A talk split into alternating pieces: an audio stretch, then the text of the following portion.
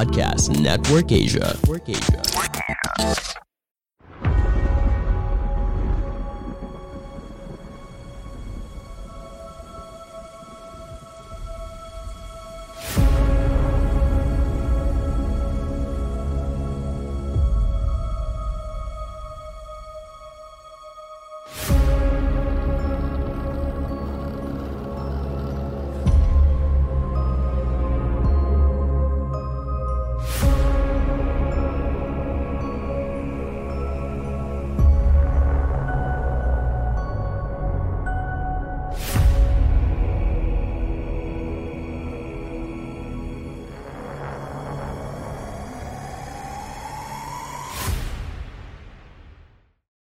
Halo semuanya.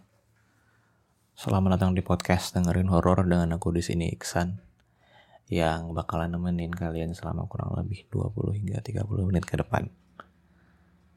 Um, di episode kali ini uh, ini baru pertama kalinya gue rekaman pagi-pagi ya. Pagi-pagi jam 6 hari Jumat karena lagi apa ya lagi pengen aja gitu rekaman jam segini seger. Baru bangun juga kan. Dan uh, sebelum sarapan jadi ya udah rekaman aja gitu. Oke jadi di episode ini gue bakalan bacain cerita dari akun Twitter at Agil R. Saputra yang berjudul Hunian Sementara. Kali ini cerita dari Wonosobo di sekitar tahun 1990 sampai 2000-an. Karena rumah direnovasi, satu keluarga harus pindah sementara di sebuah rumah tua yang bertahun-tahun tak ada yang menghuni ada sebuah keluarga yang terdiri dari bapak, ibu, Risa, dan Doni. Risa ini narasumbernya. Risa, Wonosobo pertengahan November tahun 99. Sudah sekira sebulan Risa dan sekeluarganya tinggal di rumah ini. Sejak rumahnya direnovasi karena tertimpa pohon besar di kala hujan waktu itu.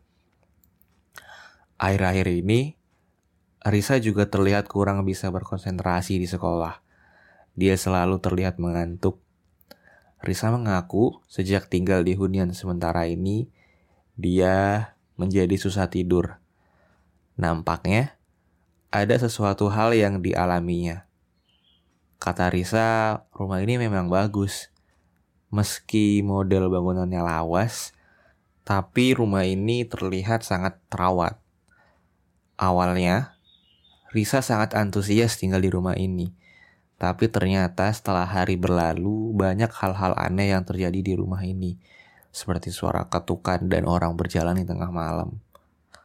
Ayunan dari ban bekas yang tergantung di pohon belakang rumah juga beberapa kali terlihat bergoyang sendiri.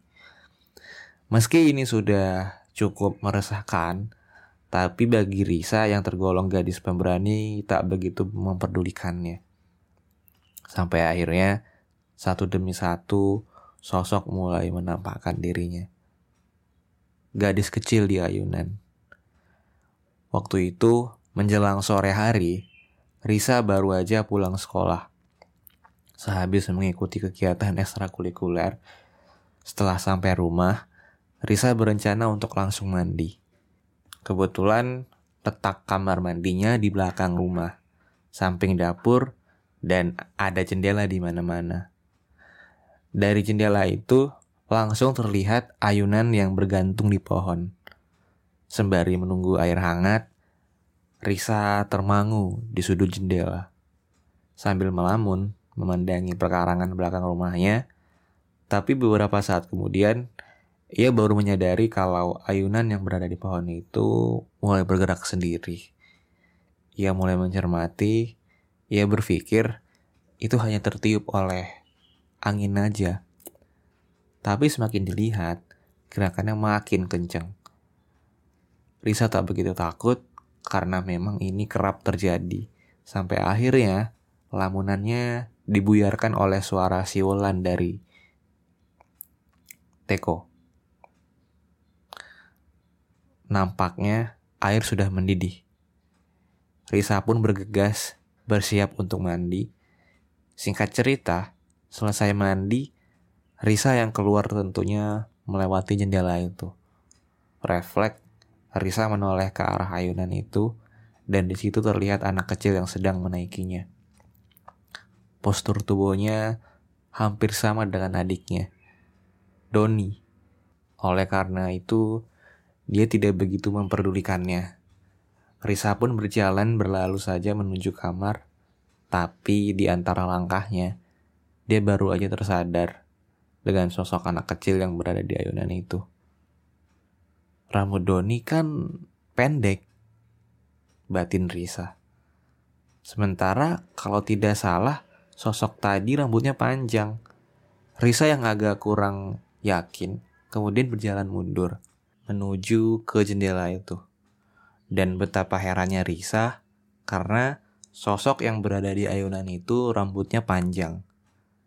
Risa hanya mematung mengamati sosok itu. Semua terlihat jelas karena hari itu masih sore. Siapa bocah ini? Batin Risa. Dengan nada gugup, Risa agak berteriak. Siapa kamu? Sosok itu tidak merespon dia asik main ayunan sendiri sambil tertawa-tawa kecil. Woi, siapa kamu? Teriak Risa kembali. Ayunannya mulai melambat dan berhenti.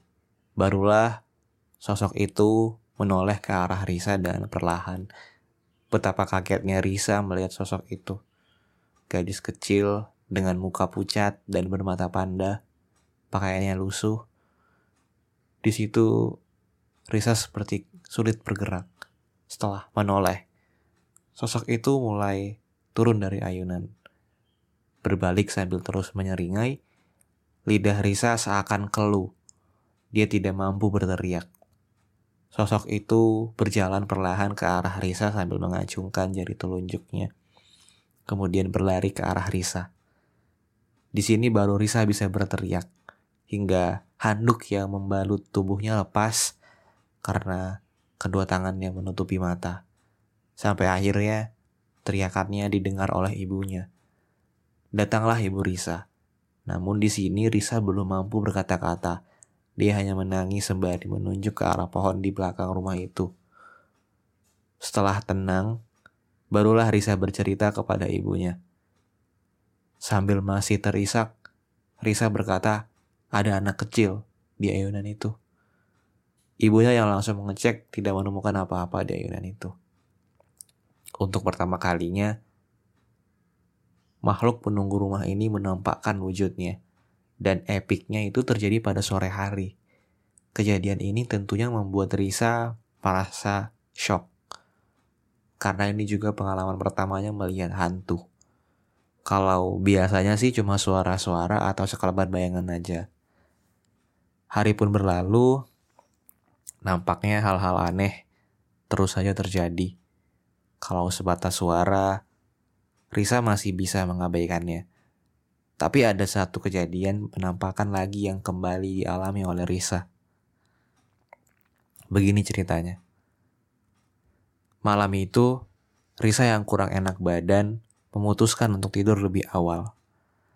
Dalam tidurnya, dia bermimpi sedang bermain ayunan di belakang rumah dengan adiknya. Seperti biasanya, Risa mengerjai adiknya dengan mengayun-ayunkan itu dengan kencang. Tapi dalam mimpi itu, adiknya tidak takut. Adiknya justru menantang Risa. Kurang kenceng kak, kurang kenceng kak. Sambil tertawa bersama, Risa semakin mengencangkan ayunan itu. Adiknya cuma tertawa-tawa. Tanpa Risa sadari, sosok adiknya itu telah berubah. Hmm, menjadi anak kecil itu lagi.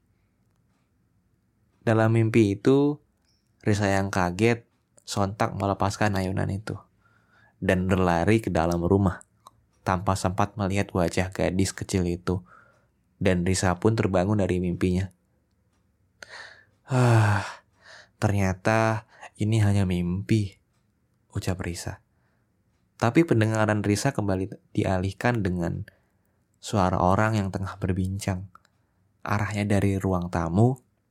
Risa mengira itu ayah dan ibunya karena memang suaranya terdengar seperti sepasang pria dan wanita yang sedang berbincang. Suaranya sangat jelas, tapi Risa tak begitu paham isi pembicaraannya. Risa melihat jam di dinding kamarnya sudah menunjukkan pukul 3 dini hari. Sedang apa ayah dan ibu ngobrol di pagi buta begini? Batin Risa. Tapi setelah Risa cermati, Risa baru sadar ini kan bukan suara ayah dan ibunya. Lantas siapa mereka? Apa katamu? Risa yang penasaran tapi takut kini mencoba menempelkan telinganya di pintu. Dan benar memang ada yang berbincang di ruang tamu. Meski Risa mendengar jelas, namun tidak ada satu kalimat pun yang bisa dia pahami. Karena menurut Risa, dialognya tidak memakai bahasa Indonesia, maupun Jawa, yang jelas bahasa asing, tapi bukan Inggris. Menurut Risa, sepertinya itu bahasa Belanda. Di sini Risa mulai merasa bahwa ini tidak beres. Sesekali juga terdengar tawa yang terbahak-bahak di obrolan ruang tamu itu. Rasa takutnya mulai kalah dengan rasa penasarannya. Risa pun tersadar bahwa lubang kunci pintu kamarnya masih model lama, di mana ada celah di situ. Dengan perasaan agak takut dan ragu, Risa mencoba memantapkan diri untuk mengintip dari lubang kunci. Dan setelah matanya terpasang, jantung Risa berdegup dengan kencang. Karena apa yang dilihatnya benar. Ada dua orang yang sedang mengobrol di ruang tamu itu di kursi yang menghadap kamar Risa. Wujudnya tak begitu jelas karena lampu ruangan itu memang mati, tapi dibantu oleh penerangan di ruang tengah sebelahnya. Sehingga nampaklah dua sosok itu. Seperti mimpi kata Risa. Apakah ini nyata? Batin Risa. Dua sosok itu seakan masih asik mengobrol, seakan tak tahu bahwa Risa sedang mengintipnya. Tapi beberapa saat kemudian pembicaraan itu terhenti. Dua sosok itu terdiam dan kepalanya menoleh ke arah Risa. Seakan menyadari bahwa dia sedang mengintipnya dari lubang kunci itu. Risa langsung memalingkan wajahnya dan berlari menuju ranjang. Meringkuk, membelakangi pintu, tapi tak selang beberapa lama, pintu kamar Risa diketuk.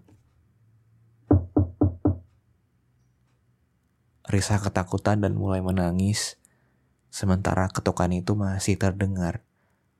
Keringatnya bercucuran, Risa masih sangat takut.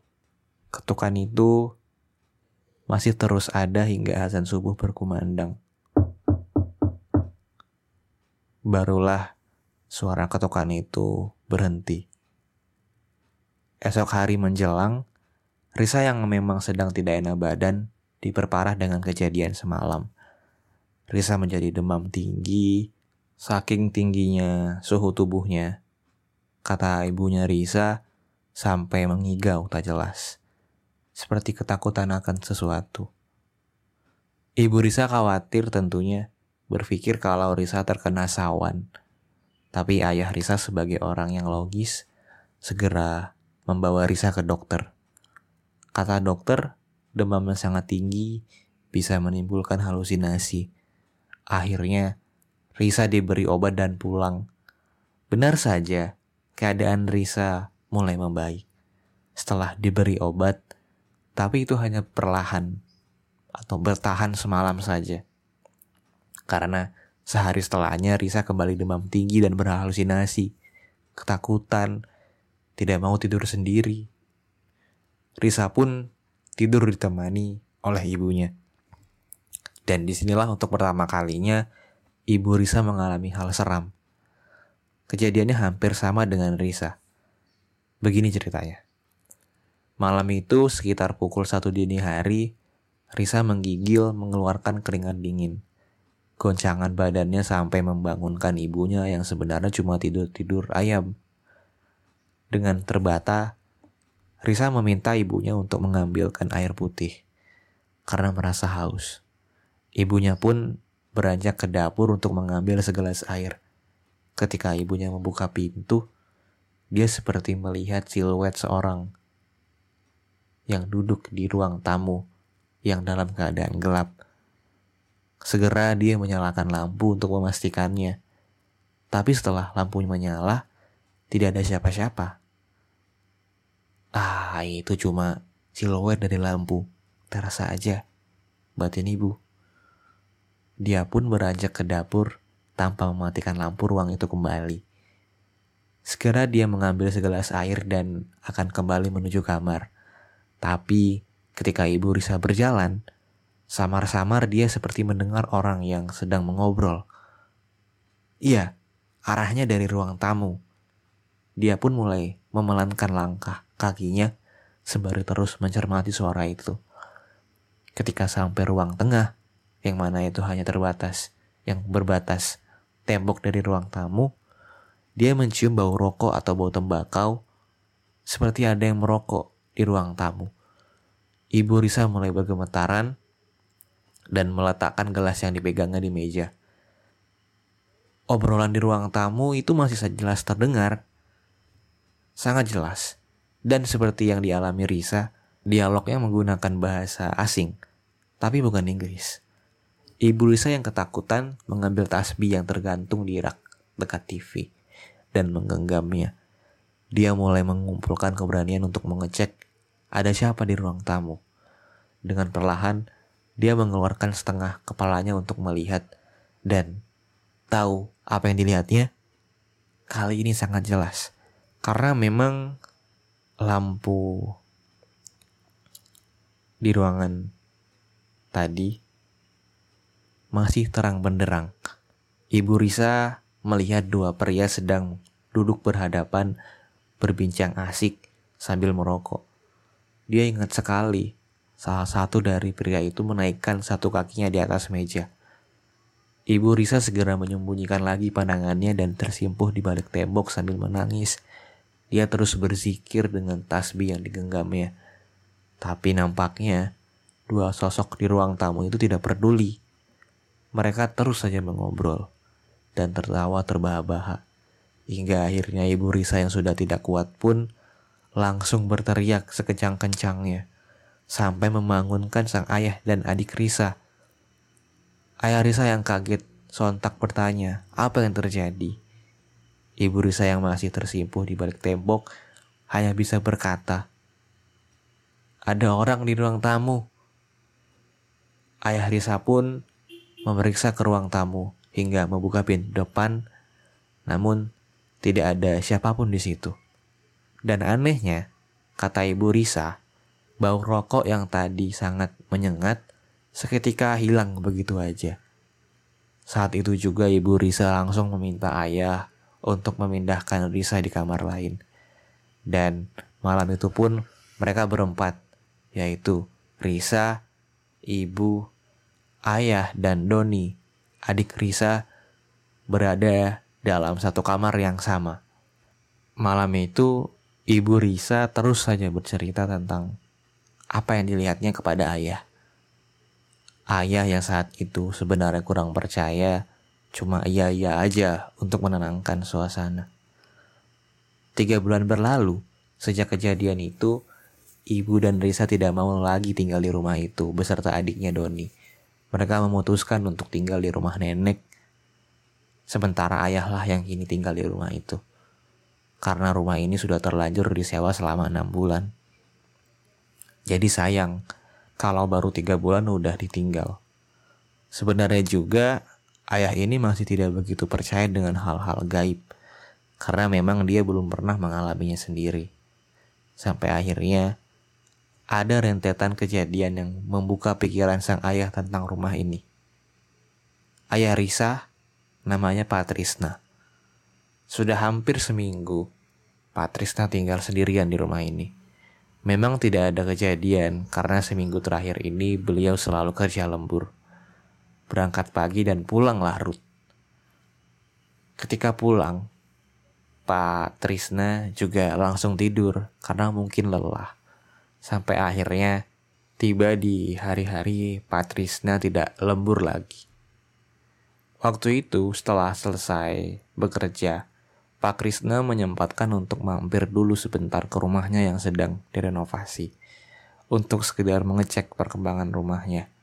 Setelah itu, tak lupa dia juga mampir ke rumah orang tuanya atau nenek Risa untuk menjenguk anak dan istrinya yang sekarang tinggal sementara di tempat nenek. Seperti keluarga pada umumnya, mereka saling bercengkrama Sampai tak terasa waktu sudah hampir maghrib, Pak Trisna pun berpamitan untuk kembali ke rumah kontrakan. Doni, anaknya yang paling kecil, sempat merengek agar ayahnya tak pulang ke sana. Rumahnya ada setan loh pak, begitu kata Doni.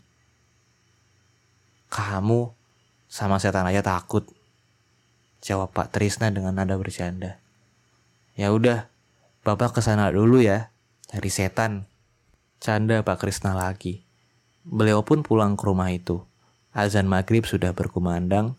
Ketika Pak Krisna sampai, bergegas dia masuk, menyalakan lampu-lampu, dan beranjak mandi. Di sini mulai terjadi hal yang aneh saat Pak Krisna mandi. Beliau mandi sambil menyalakan keran, dan ketika gayung mengayun, membasahi tubuhnya, Pak Krisna mendengar suara aktivitas yang cukup riuh. Menurut penuturan beliau, sumbernya dari arah dapur, seperti suara sendok dan piring yang beradu. Dia pun menghentikan aktivitas mandinya, tapi suara itu hilang. Pak Krisna menyangka itu hanya salah dengar. Dia pun melanjutkan mandinya, tapi ketika gayung mengayun lagi, ada suara wanita dewasa dan suara anak kecil tertawa. Seketika Pak Krisna langsung mematikan keran di kamar mandinya dan mencermati suara itu. Memang suara itu hilang. Pak Krisna pun kembali melanjutkan mandinya tanpa menyalakan keran kembali. Tapi belum sampai gayungnya menyentuh air, kali ini terdengar amat sangat jelas. Ada suara wanita dewasa dan tangisan anak kecil. Meski Pak Krisna tak begitu paham bahasa atau dialognya. Tapi menurut beliau, sepertinya wanita itu sedang marah-marah. Terdengar dari nada dan intonasinya yang tinggi dan membentak-bentak, disusul dengan suara tangisan anak kecil. Perasaan Pak Krisna tentunya bercampur aduk, karena suara itu tidak berhenti, suaranya juga tentu sangat jelas seperti hanya terhalang tembok kamar mandi. Di dalam kamar mandi itu Pak Trisna berpikir, berarti benar kata anak dan istriku. Tapi Pak Trisna ini tergolong orang yang pemberani. Dia segera menyelesaikan mandinya meski suara itu masih terdengar. Dan dengan tanpa aba-aba langsung membuka pintu kamar mandi sambil berkata, Hayo, dan keadaan sepi. Tidak ada siapa-siapa. Tapi Pak Krisna yakin tadi dia tidak salah dengar. Beliau ini memang berani seperti tidak pernah terjadi apa-apa. Dan Pak Trisna pun masuk ke kamar dan mengganti bajunya. Kemudian, malam pun beliau lewati dengan tenang.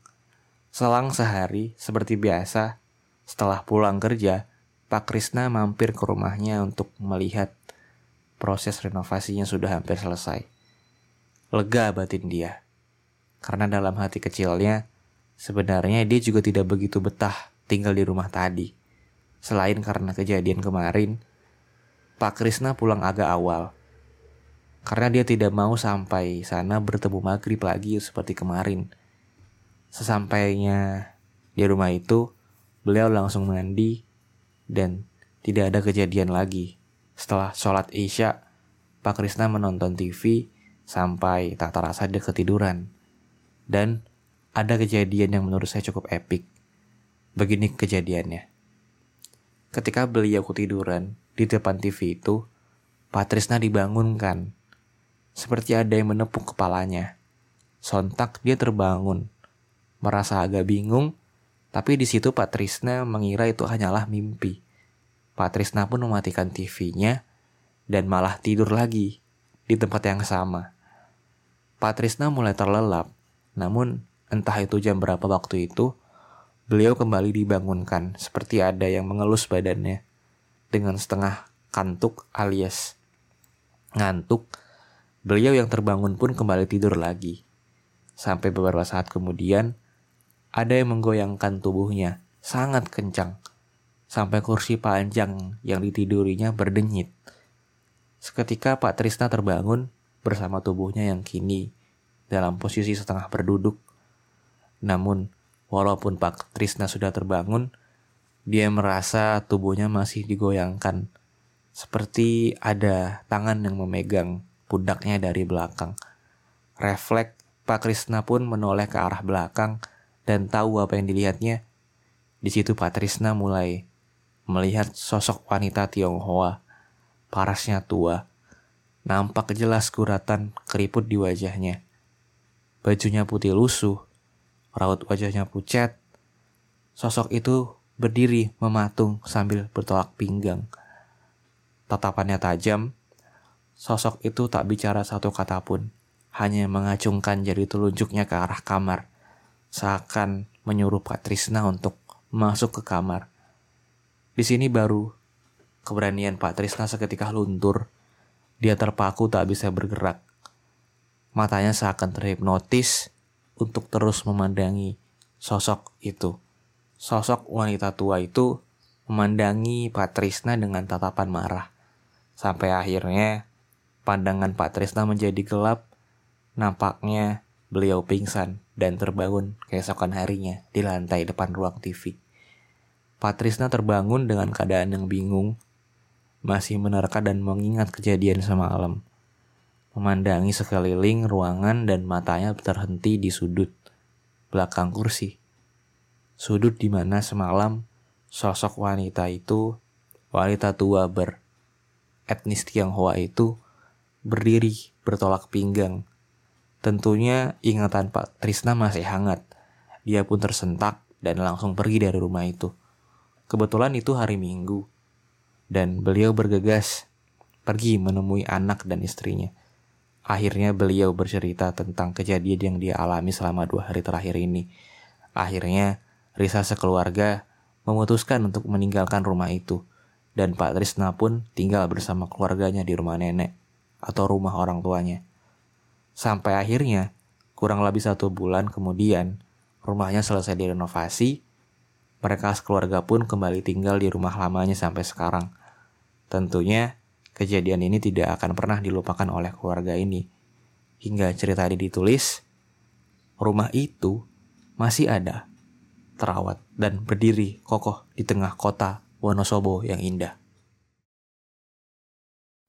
Pandangan dan opini yang disampaikan oleh kreator podcast, host, dan tamu tidak mencerminkan kebijakan resmi dan bagian dari podcast Network Asia.